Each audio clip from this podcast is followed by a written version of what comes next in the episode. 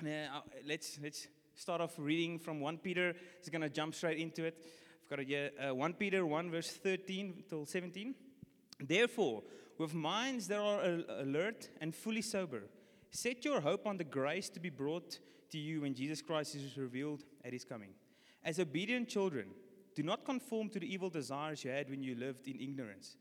But just as he who has called you is holy, so be holy in all you do. For it is written, Be holy because I am holy. Since you call on a Father who judges each person's work impartially, live out your time as foreigners here in reverent fear. And I want to want to speak this morning on holiness.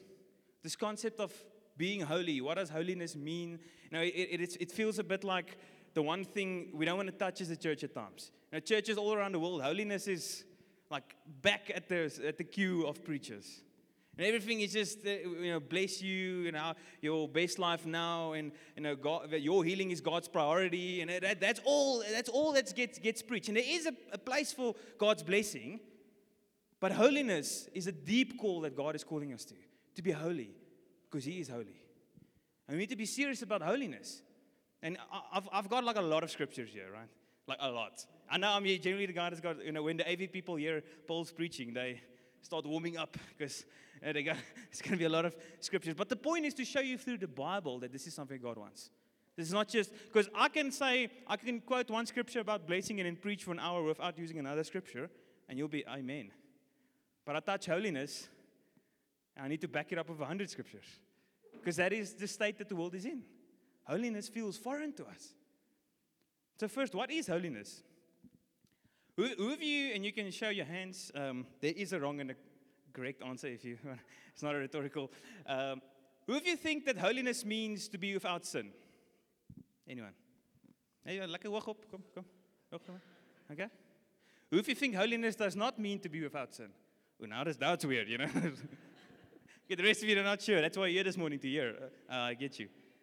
So, holiness, if holiness just means to be without sin, then this MacBook is more holy than most. Because this thing does not have sin, not because it's a MacBook, but it's because it, it, it, this MacBook has not sinned. Holiness, not sinning is a part of it, but we think we, we quickly think holiness means I just I should just not sin. As long as I, I can do what I you know I can because uh, if we have that thinking, I need to go sit in a room and just not sin. Just lock myself up there and not sin. You guys ready for this? The Greek word for holiness. It's huggies, not the pampers or the huggies, huggies, huggies. It means to be set apart, to be sacred to be consecrated, something that's pure, and to sum it up in our modern language, is just something that's different. It is different. It is not the same. Now, so when the Bible says God is holy, I mean, there's, what, it, what it means, He's not the same. Like you, there's nothing that you can compare Him to. He's, he's outside of our reference of something to. I mean, I can compare you guys with one another. Right? Or for instance, I can compare myself with Enrico. You know, we, we, we're quite similar in, in stature, for instance. you know, the biceps, yes, yes. The, the, the biceps. No, but no, we can compare one another. But we like with God, to who? And I love that song. To who can I compare you, Holy One? Now, who is your equal? There is none. It's like, man, to who can we compare God? There's no one because He's holy. He's, he's so he's sacred, he's pure, there's nothing is different.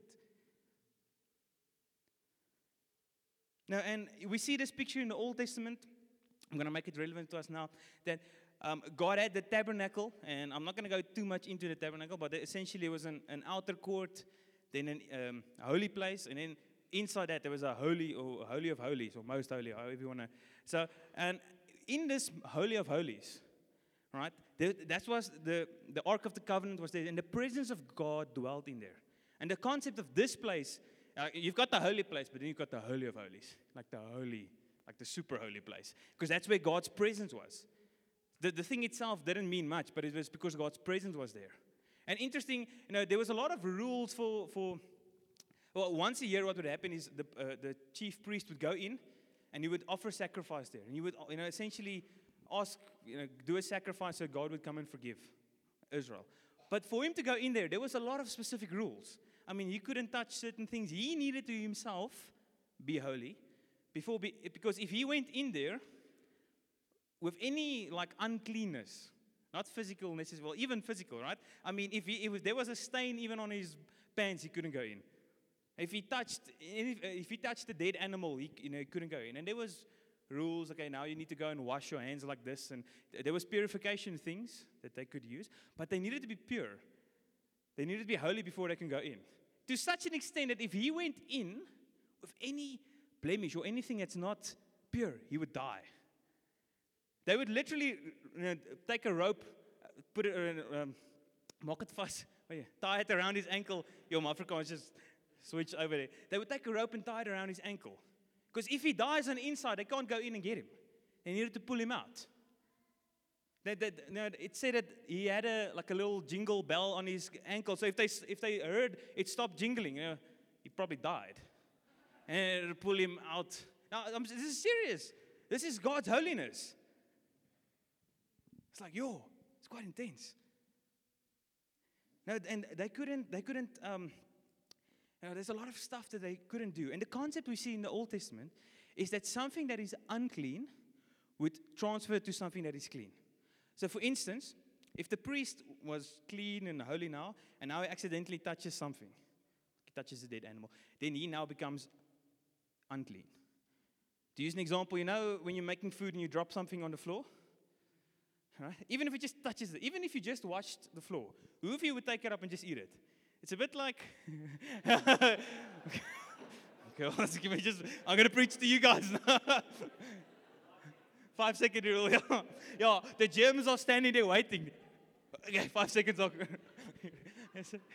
we think like it. But so generally, we would go like, I don't want to touch that now. Or we'll touch, but I don't want to eat it.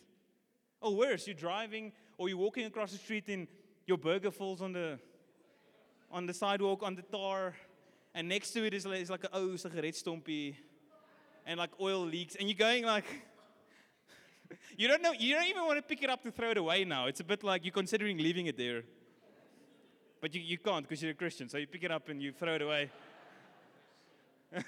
yeah. And th- that's the concept of when we touch unclean things. Know. But in Isaiah, we, see, uh, we, we start to see a transformation of this. In Isaiah 6, verse 1 to 8, Isaiah sees this vision. He, um, let me read it.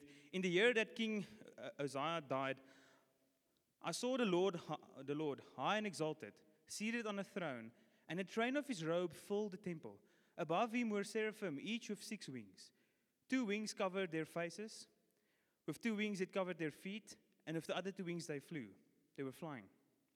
And they were calling to one another, Holy, holy, holy is the Lord Almighty.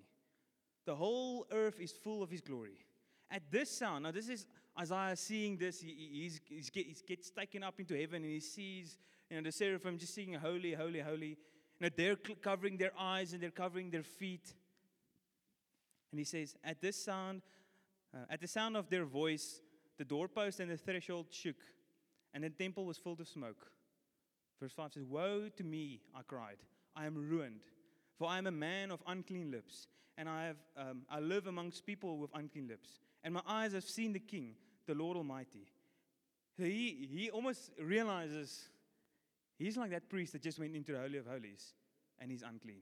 And he goes like, it's like, you know, it's, I'm, I'm pretty sure it was that feeling. You know, you guys are obviously Christians, so maybe not, but uh, whenever you get pulled over by a speed cop or something, you're like, oh, like you knew, you, you, oh. it's like this, I'm going to get a ticket now. And Isaiah's like, oh, I'm, I'm unclean. He realizes his sin. Then one of the seraphim flew to me with a live coal in his hand, which he had taken with tongs from the altar. With it, he touched my mouth and said, See, this has touched your lips. Your guilt is taken away and your sin atoned for. Then I heard a voice uh, the voice of the Lord saying, Whom shall I send? And who will go for us? And I said, Here I am, Lord. Send me. So now all of a sudden there's this picture of holiness being the thing that gets transferred. So instead of now something unclean making me unclean, it's like holiness comes and makes me holy. And it's interesting, just a note on this. Isaiah was made holy first. He was touched by the Lord first, and then only he said, Yeah, I am Lord. Send me. If you want to be used by God, you need to get to that place, Lord, touch me. And then I'll respond and say, Use me. Sometimes we're going to do it another way. Use me, Lord, so I can become clean. No, no. Get before the Lord. And in the New Testament, we see Jesus as a fulfillment. Look, this picture essentially is a picture of Jesus. The one that would come and cleanse, the one that would atone for sin, the one that would clean us. In the New Testament, that is why they kind of like hated Jesus. They were frustrated with him because he went around touching dead people. He shouldn't have done that. He touched the lepers. He touched the unclean things and made it clean. He healed the sick by touching on them. And they were just like, this doesn't fit in their boxes. And Jesus says, No, I'm here to change this. I'm here to make clean. I'm here to make holy. And they're like wrecked because now all of a sudden, God is turning things upside down. Isn't that what the religious spirit does? No, Lord, this is how it always works. You can't touch this. Lord says, No, this is my place. Uh, this is my kingdom. I'll do what I want. Thanks, Francois. You know, so if we need, it needs to be said, for us to be holy, God needs to touch us. God is the only one who can do it. God is the only one that can atone for our sins. He's the only one that can cleanse us. And I'll touch on it later. But there's also the aspect full of the Bible. We're going to read a billion scriptures now, that where God says, "Be holy," where it's a thing that you need to do. And that only happens after God has touched you. But then He says, "Now walk out your holiness." Go and continue being holy. Continue living in that. Holiness does not happen by osmosis. Are you joining the church will not ma- magically make you holy. You know, you know, when I say holy, I mean set apart, pure, different. Now, and one of the big reasons that all of Israel had a bunch of rules and stuff is God wanted them to be different than those around them.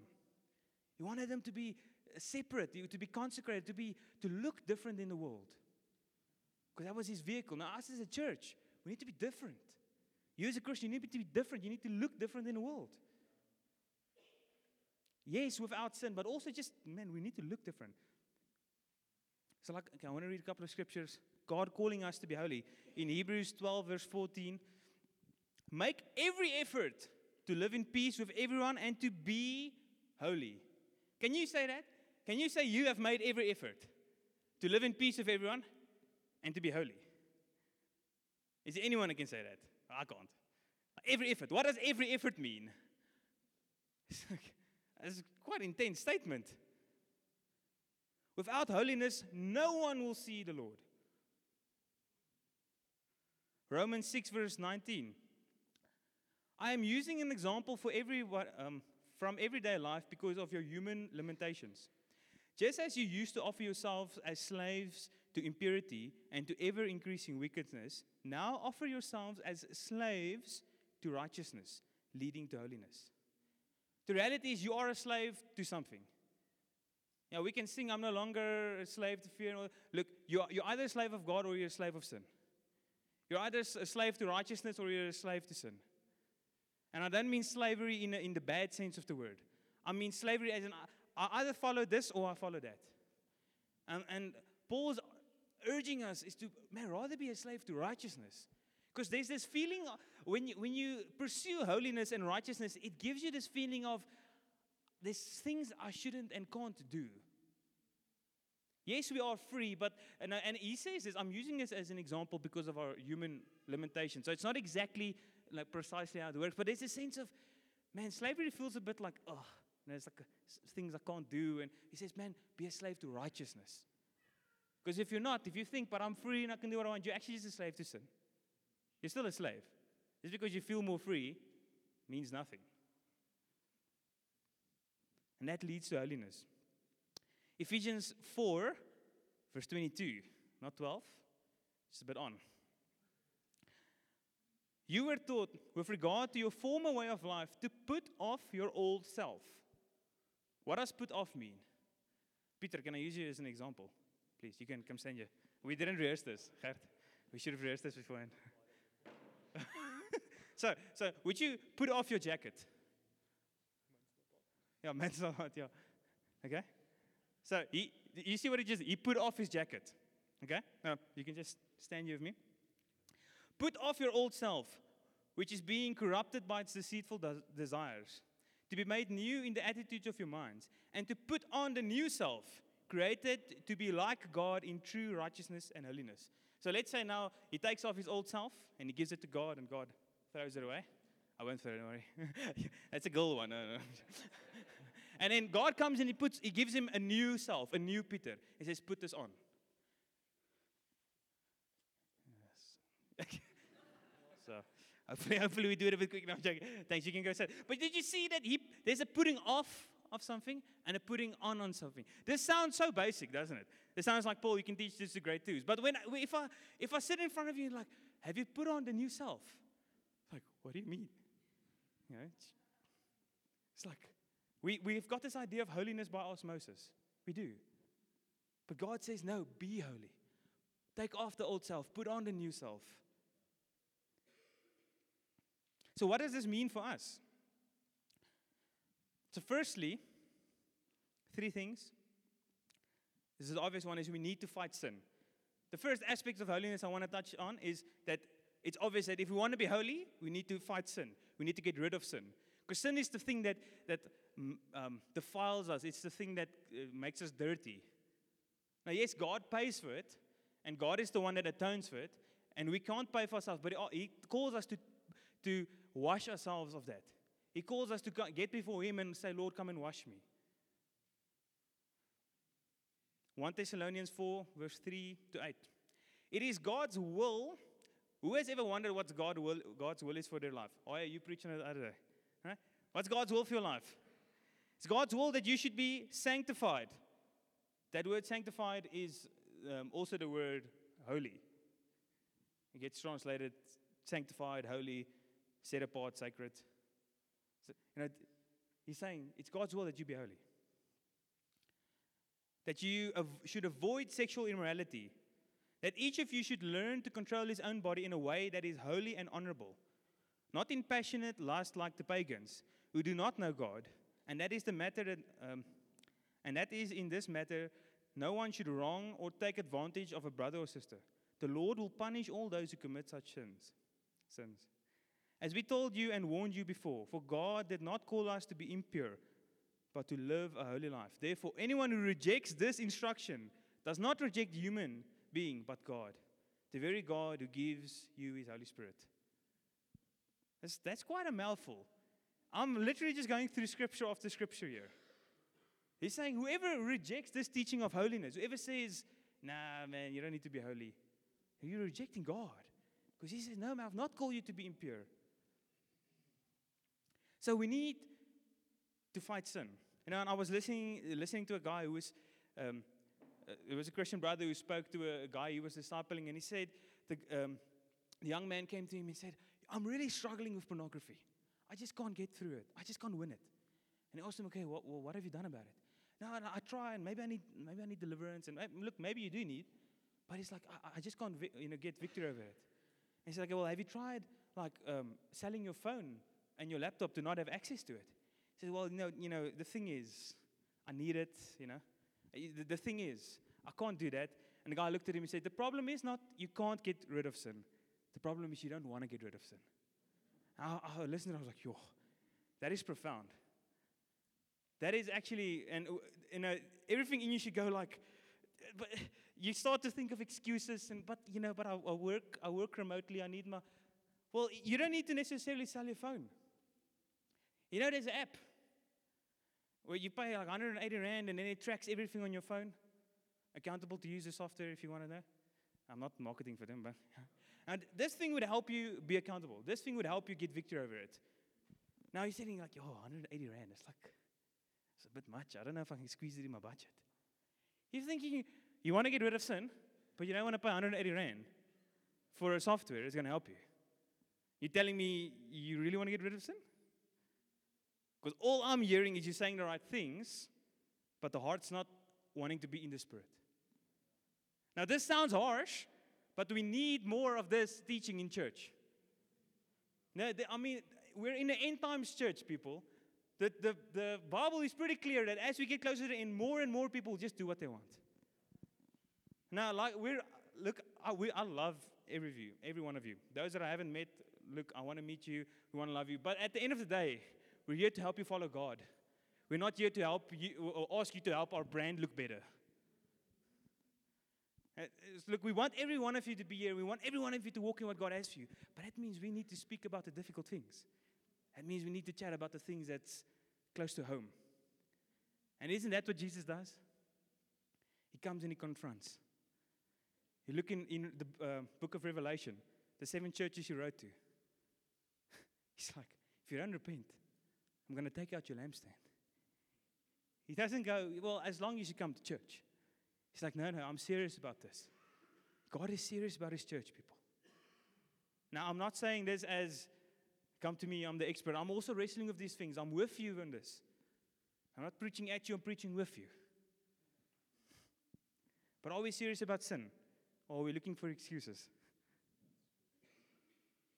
Because we've got this, and I've said it um, a couple of times, we've got this conviction addiction. Now, someone preaches, it's like, Hallelujah, yes, I need to repent, I'm sorry. And you come to the altar and you're like, Lord, forgive me. And then tomorrow you just keep doing it. So we're, we're addicted to that feeling of conviction. Because the reality of conviction is it comes with grace. When God convicts us, He says, Come, you can do this. Know, it's like being in a group of people always speaking about your problems because you know everyone's going to give you the attention. We almost come to God like that. Lord, I've got so much sin. Oh, would you forgive me? But you're like, you just want him to come and tell you that you, he loves you. But there's a point where he goes, you need to stop this now. That is often quite far. He's not harsh, but there is a point where he says, you need to stop this now. Like a father would discipline his children. He says, okay, now you need to stop. Now, God is not a, God is not a God that says, I should know weer doen. And then you do it again, and I should know weer doen. This is the last time I'm going to speak.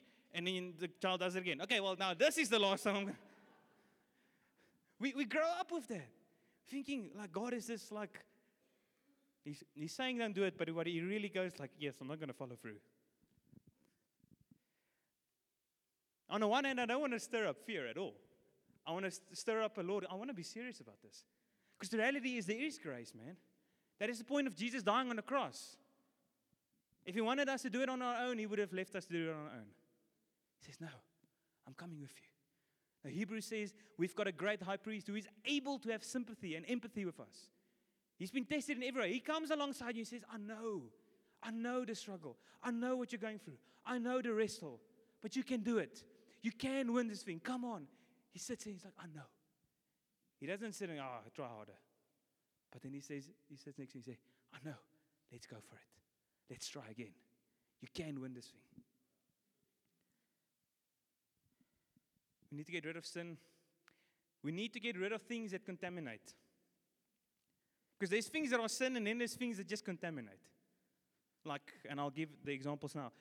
2 Corinthians 7, verse 1. Therefore, since we have these promises, dear friends, let us purify ourselves from everything that contaminates body and spirit perfecting holiness out of reverence for God. The things we listen to. What are the things that contaminate us? The music we listen to? Now, we all would say, yes, Jack Parow is wrong. Well, we wouldn't listen to his music. Okay? But what about the things that's a bit like, eh? Do we entertain us? Do we, do we go as close to the line as possible? Or we say, that's going to contaminate me. Now, hear me out. You can ask my wife. I often, often, sometimes, well, not often, but sometimes I'm, yes, I'm listening to a song and I'm like, yes, I'm enjoying the song because I'm, I, I, like beats, I like music. You can ask my family when, uh, in, uh, well, my first car I had, I had a 12 inch subwoofer in the boot. Literally took half of my boot. Right? Oh, ask Henrik, Peter, they were in team, team with me. They, you would hear me coming to the Team T campus from the other side of town. Oh, I, I, like beats and. Uh, So I like music. And oftentimes I look at Christian music, I'm like, it's terrible. Some of it, though. But now I'm starting to, what am I listening to? Just because they're not, just because they're not swearing in the song doesn't make it mean it's great. I want to encourage you, think about the lyrics that you're singing or listening to. Think about it. If the song says, girls just want to have fun,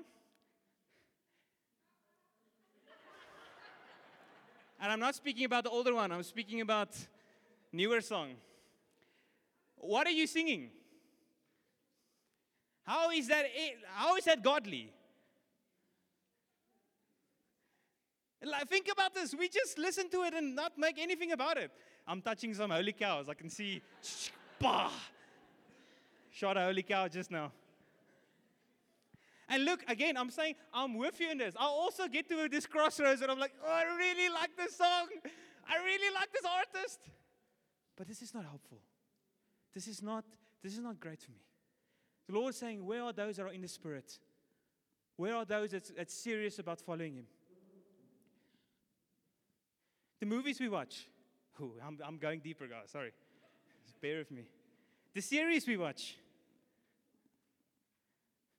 A Christian shouldn't watch Game of Thrones. I said it. I was wondering if I'm going to say it.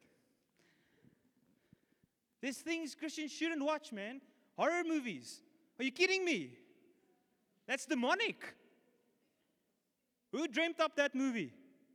He didn't look at God dreaming up that movie. like, I'm touching on things that's touchy because we need to touch on it. If we want to, it's great if we say, Purify my heart. And then we go and watch horror movies. And I think the Lord's sitting there like,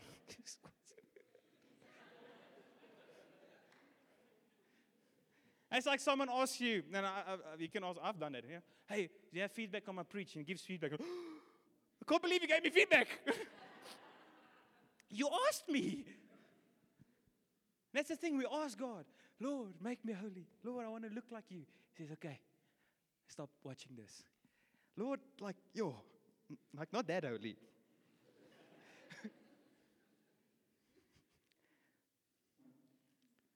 Can I have that? Thank you. Quentin said, I don't need to have a mega church to be a mega church pastor. So I've got my mega church illustrations. so yeah, let me take it out. There is a burger in here.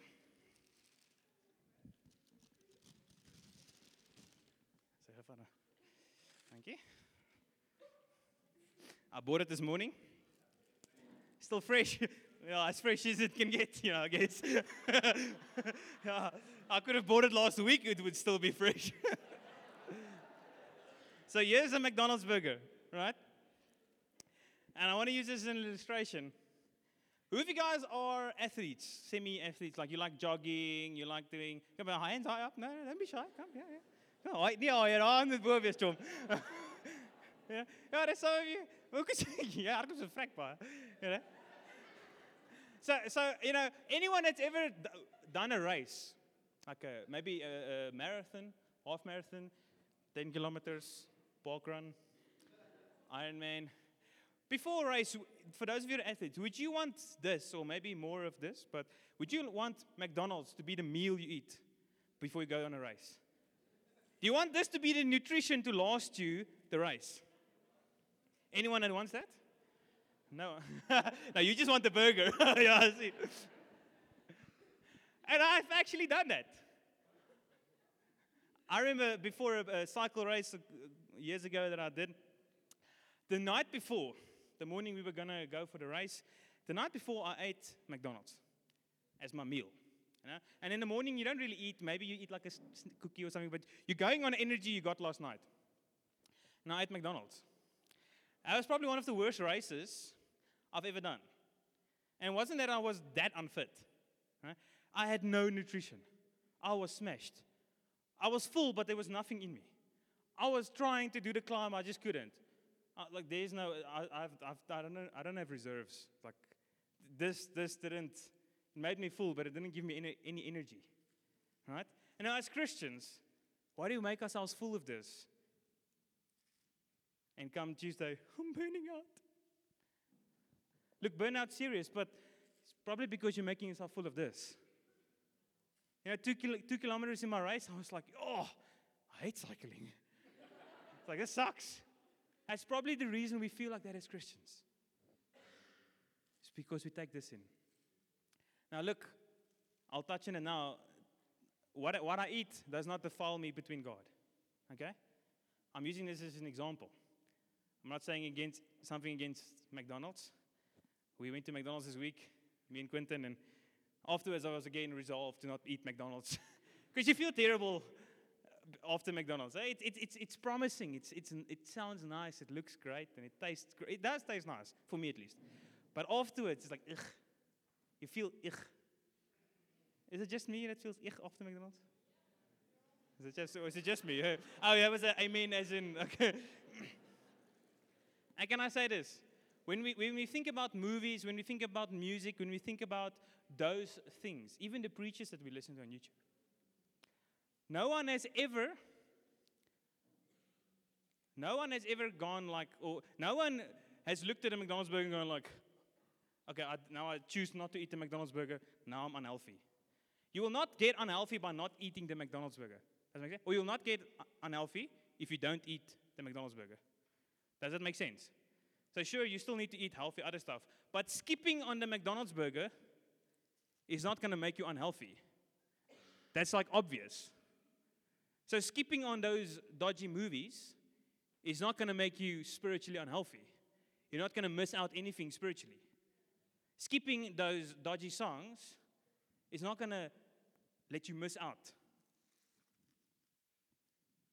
Like, no one that's truly healthy, no professional athlete eats this. And if they do, it's maybe once as a cheat meal. But even that, they probably wouldn't do. If you're just thinking of the prof- professional athletes, look at they're pretty serious about what they eat. I was listening to the soccer player, professional soccer player, and asked him, you know, it's like on your off day, you know, what you, what's like your favorite meal? And he's like, yo, he really likes a, uh, a kebab, like a sosatie. That's like, that's like his thing. But he can't because it's unhealthy. I'm like, a sosatie? Bro, my level is here. He's looking at his sosatie going like, I, I can't, that's gonna, I'm a, I'm a pro soccer player, I can't do that. I'm thinking like, yo, this guy is serious about what he eats. It's like, and yo, if, he, if he's really feeling risky, he'll take half a glass of wine. That, but then he knows he's to have to train extra hard that week. I'm thinking, like, is that how intense these guys eat as prof- professional athletes? This was Erling Haaland, for those of you who don't know. He's like one of the best. That guy scores. He broke records last year at the season. I mean, and he goes like, yo, Yeah? I mean, we would think that's healthy. Now, it is healthy. I mean, he's like a pro, pro athlete, you know. And for us as Christians, if you want to be used by God, you're going to have to look at those series and music and like, oh, I shouldn't. I'm God's. I'm different. Consecrated, set apart. I want to be used by God.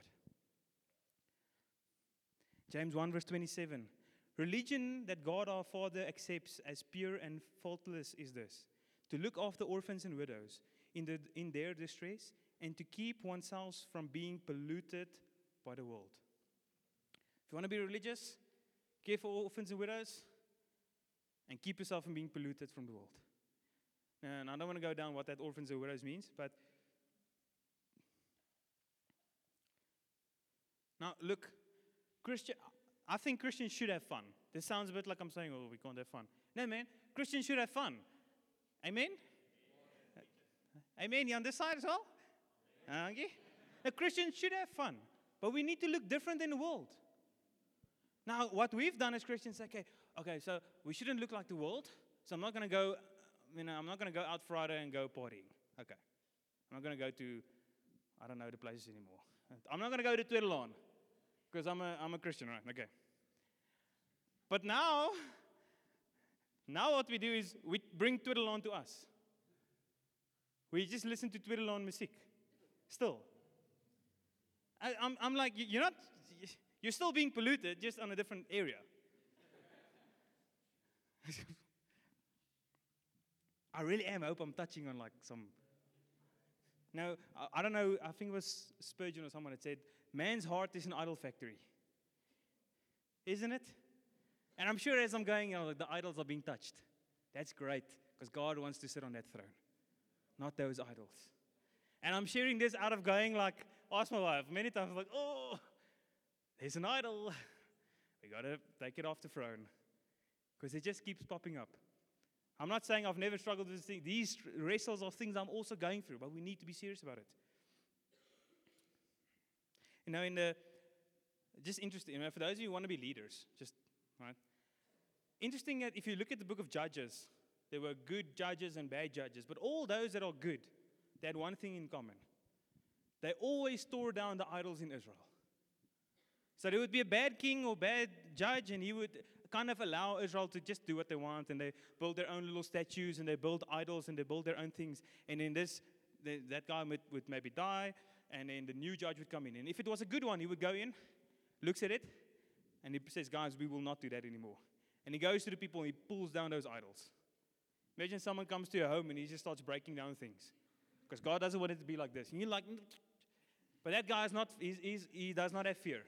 And we need to be those that pull down idols in others' lives. But it starts obviously with yourself. Make sure you pull down the idols in your own life.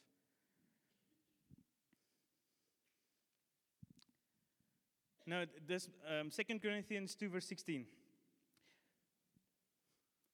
To the one, we are an aroma that brings death. To the other, an aroma that brings life. And there's some of you here this morning that feels like, Paul, this feels like death. Like, as you're preaching, this feels like, ugh. Feels like everything in me wants to, oh, this, I don't like what I'm hearing. But some of you, as I'm preaching, like, Amen. This is what God wants. And again, the Lord's asking, where are those that are in the Spirit? Those that are saying, Yes, this is what the Lord wants. Those that are in the Spirit say, Yes. And for those of you, if this feels like death, that is because it is.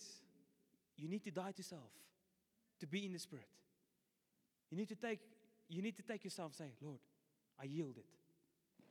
Jesus says, unless you pick up your cross and follow me, not you might not, you cannot be my disciple.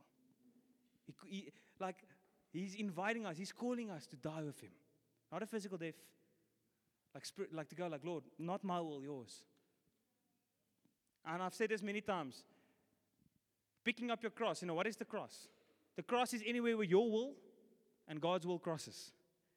Yes. Not, I don't think that's what he meant, but that's a good way to think of it. It's like whenever you're thinking, like, I want to watch the series, I want to watch this movie, but you feel the Lord saying, mm, opportunity to pick up your cross and say, okay, Lord. Now, the problem is we can easily think of what I shouldn't do. But what about what I should do? Because just avoiding something is not going to make it go away. Like, it's going to, you got to fill that space with something else. You shouldn't look where you, you shouldn't just look where you shouldn't go. You should look where you should go. There's a thing in cycling, if you go into a berm, it's like those little curvy things that you turn in. I remember doing, when I started cycling, I went into those berms and I would always go whoop over. I feel like a loser. I was like checking at these like guys that are quick and they would like whoop, just go through that thing. I'm like, I don't know how you guys do that. I remember chatting to the one guy, how do you go through that thing so quick? Like, aren't you afraid to fall? I think it's the same in, in um, bikes as well, isn't it? You got it. You shouldn't look where you're going. You should look where you want to go. So they say, look at the exit of the berm, and your bike will follow. It is. If you drive in your car, and then you're speaking to someone or something, and you're like, whoa, because then you've started drifting. Because the whole you, the whole car, everything would go to the direction you're thinking of looking at. So instead of going like, I shouldn't watch these movies, I shouldn't watch, listen to this music, listen to worship music. Pray. When you're feeling like, oh, I wanna, like, I wanna just like put on a movie, pray. Put on a worship pad and pray. Now you go on YouTube and say soaking music, worship soaking music. Like was one these hour long, there's no words, it's just a pad playing, and then pray. Pray. That is what God is calling us to. 2 Timothy 2, verse 20 to 21. Now, in a large house, there are not only gold and silver, silver vessels, but also those of wood and clay, some for honorable use and some for dishonorable use. So, if anyone purifies himself from anything dishonorable, he will be a special instrument, set apart, useful to the master, prepared for every good work. If you want to be used by God, you set yourself apart. Who wants to be useful to the master? I'm going to wait till everyone's in. no, no, no. You know, I often sit there and like, oh yeah, I also think man. We want to be useful to the master. And he's saying, rid yourself of these things.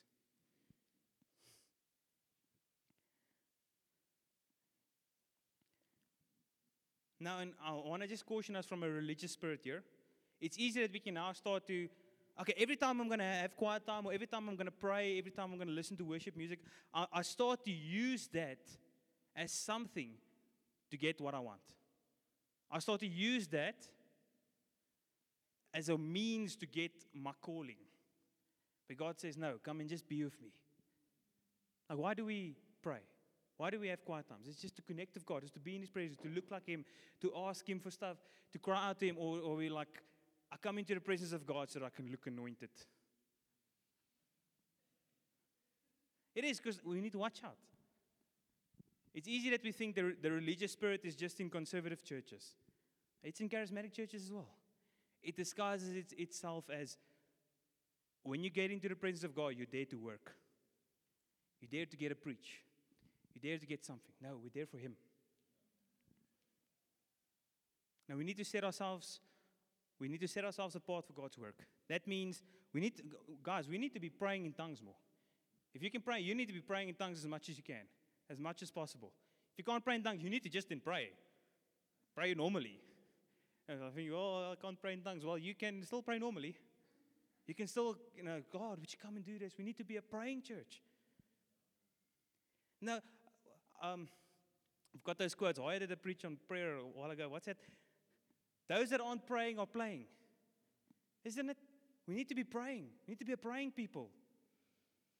And look, I'm saying this as, as, a, as something I'm constantly also wrestling through. You know, when I, I went to uh, on an Ireland outreach a while ago, Amen, Amen. They went with me, and I remember that for those three weeks we were like we were in the spirit, man. We were praying. I remember we were saying the one the last week, guys. Every any, every morning we're gonna wake up and pray in tongues for ten minutes, and we did it, and it was fruitful, eh? You it was fruitful. And we, and we, we were going, we were being in the Spirit, and we were praying and being aware of God. I remember coming back, and I asked my wife, she, she had a, uh, to study or do something the evening. Now I'm sitting like, a cool. She's going to study, uh, put on the Xbox, because, you know, she's going to relax. I remember sitting on the couch, taking up the controller, and just sitting there like, this feels wrong.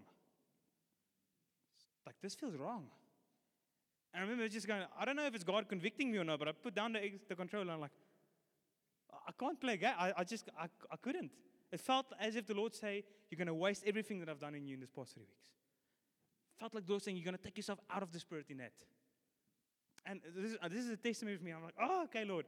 And we, I sold my Xbox. I was like, And it's been so fruitful. Whenever I wanted to play Xbox or something, I'd rather put on a preach or I'd pray. And this is, I'm still, look, are, I still watch movies and series. I'm not saying it wrong. But it's like, I challenge myself, okay, Am I now just wanting to switch off or am I pressing into God? In this week, I was sitting there like, okay, let me look at a series to watch. And I felt the Lord saying, Can't you be praying now? Like, oh, Lord, okay. Put and I went, I put on a worship pad, start pacing. Yes, Lord, start praying, start praying. It's because we think too much of ourselves. It's because we, we, we're, it's essentially because we're prideful that we're not praying. It's, it's because we're prideful that we don't want to be holy. We don't want to let things go. We hold these idols so close to our hearts. 1 Corinthians 1, verse 28, 29. God chose the lowly things of this world and the despised things and the things that are not to nullify the things that are, so that no one may boast before him. If you want to be used by God, you need to be lowly. We be like, okay, Lord, I'm not going to think better, uh, more of myself. I felt, felt the Lord saying this last night. Holiness comes after lowliness. If we, want, if we want to be set apart for God's use, if we want to be used by God, we gotta we gotta go low. Say, Lord, okay, not my will, your will, not my series or your series. Not my music, Lord, your music. I'll spend time with you. This should be sounding like death to some of us. Because that thing needs to die.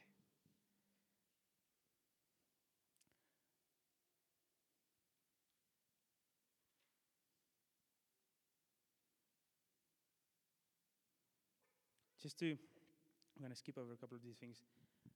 Needs to be said, this is not a call for us to go and live on an island. This is not a call for us to go and just be separate over there. In fact, Jesus said, No, I want you to stay here. John 17, 14 says, I have given them your word. He's praying to the Father. I've given them your word, and the world has hated them. For they are not of the world any more than I am of the world. My prayer is not that you take them out of this world, but that you protect them from the evil one. They are not of the world, even as I am not of it. Sanctify them by your truth. As you have sent me into the world, I now send them into the world.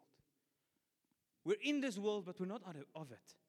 Now, that scripture I read in Peter, it says, Live out your time as foreigners here. You're a foreigner. If you are born again this morning, you're a foreigner in this world. This world is not your home. We're passing through. That means I will not entangle myself with the world.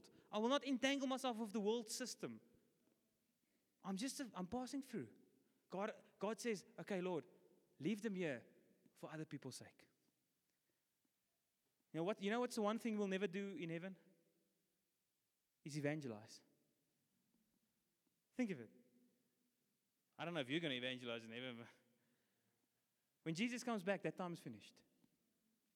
Reaching others.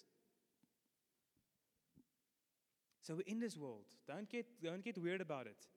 We're still in this world, but we're not of it. And all this that I'm saying, we need to always remember this is by grace. It's God that does it. God comes and He cleans, cleans us.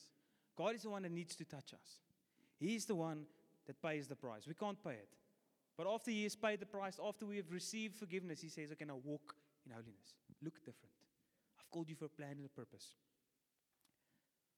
I want to land with this. There's a Ezekiel, scripture in Ezekiel, Ezekiel 47. Just before I read it, Ezekiel sees this vision of a temple.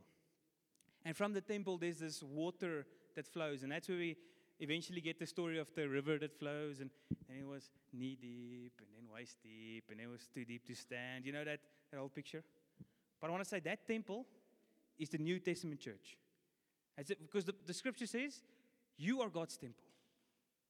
Jesus would say, the springs of living water would come from within you. Now, if you get a bunch of little springs together, what do you get? This river. It's interesting. If you go and look, have you seen that, that, that video of where, where does the, uh, the, river, the Nile River start from? They go there and there's like a little bit of water coming out of a rock.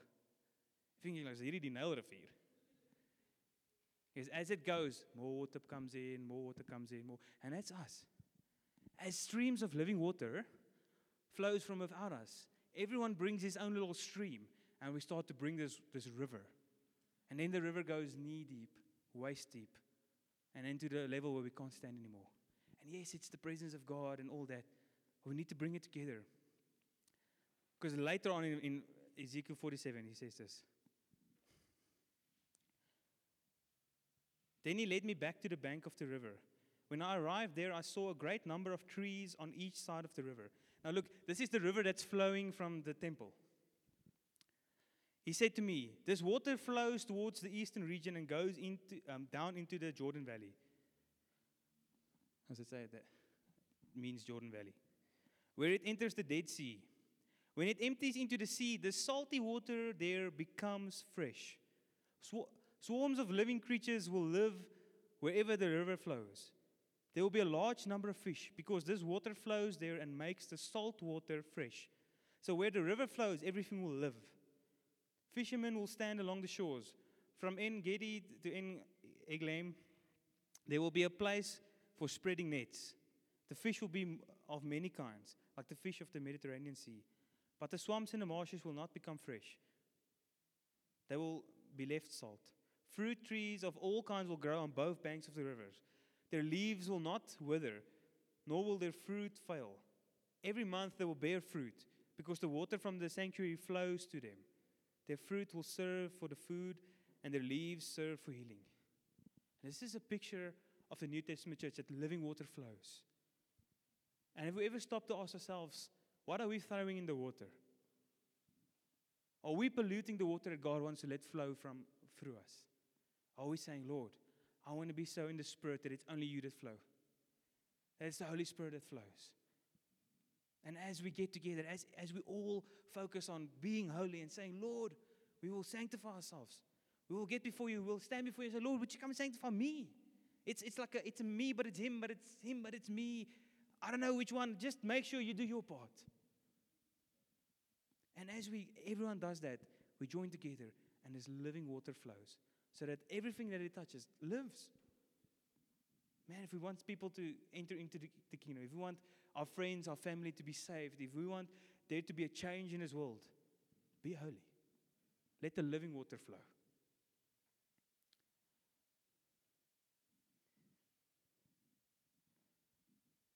Now, I'm landing.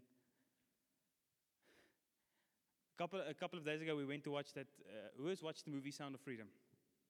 Huh? It's like quite hectic, eh? I don't know if you should watch it. It's, it's intense. It's about, it's, uh, it's about child slavery and, and sex trafficking. Right?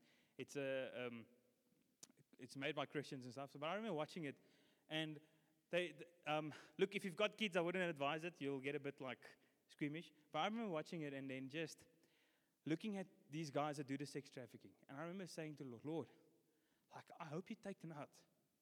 I remember feeling like, like, yo, this is wrong. And the Lord came to me and said, Paul, without Jesus, you're worse than them. I was like, oh, Lord. I remember just my heart crying, Lord, save them. Don't take them out, save them. Like, not just, yes, save the kids, but save the guys that are doing these things because they need a Savior. And all of us, we need a Savior. I don't care how good you think you are, without Jesus, you are just as bad. Without Jesus, you're not better than a murderer. Without Jesus, you're just as bad as a sex trafficker. That is the reality of the gospel. Is that without Him, we're nothing. Without Him, we're going to hell. If you've never said, Lord, I choose to believe in you, I give my life to you, I receive your forgiveness, it's no longer I who live, it's you. I baptize myself, the old Paul dies, and I follow you. If you've never done that, Lord's saying, You need to. You need a Savior. I don't care if you've got born in a Christian home, I don't care where you got born. That doesn't make you a Christian. You're giving your life to Jesus, saying, Lord, I yield. And then He says, Okay, I forgive you.